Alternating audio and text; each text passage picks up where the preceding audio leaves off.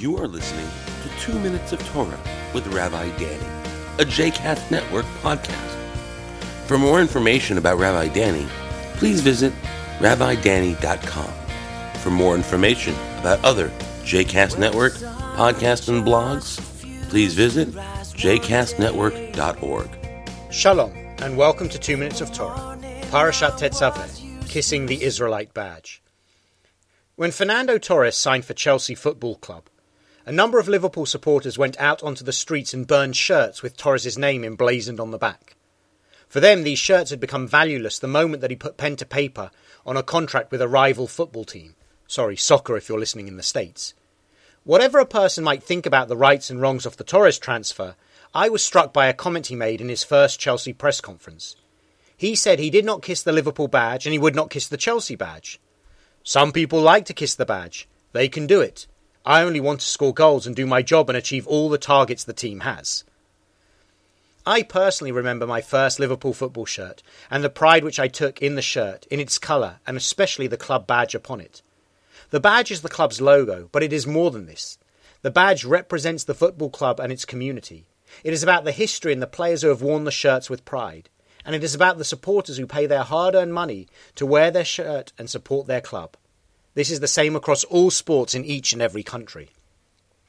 Following on from the design of the tabernacle in last week's Torah portion, this week we read about the uniform which the high priest will wear when serving God as the people's sacred emissary. And these are the garments which they shall make a breastplate and an ephod, and a robe and an embroidered coat, a mitre and a girdle, and they shall make holy garments. The elaborate and ornate clothing ensured that there would be something awesome about the sight of the high priest. His outfit would reflect the stature of his position.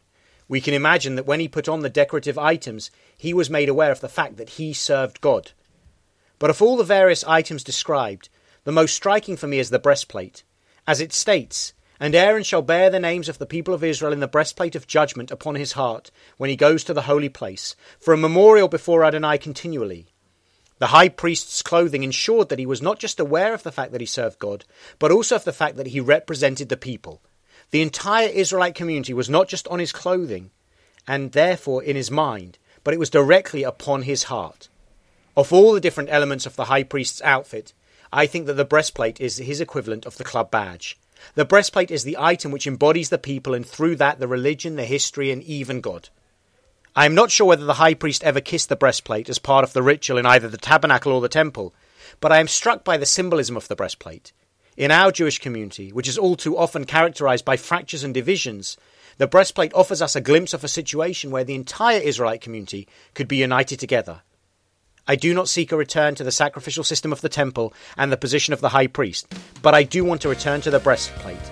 I want us to find a way in which we can recreate what the breastplate symbolized and then together as one Jewish family, maybe then we can kiss the badge. Shabbat Shalom.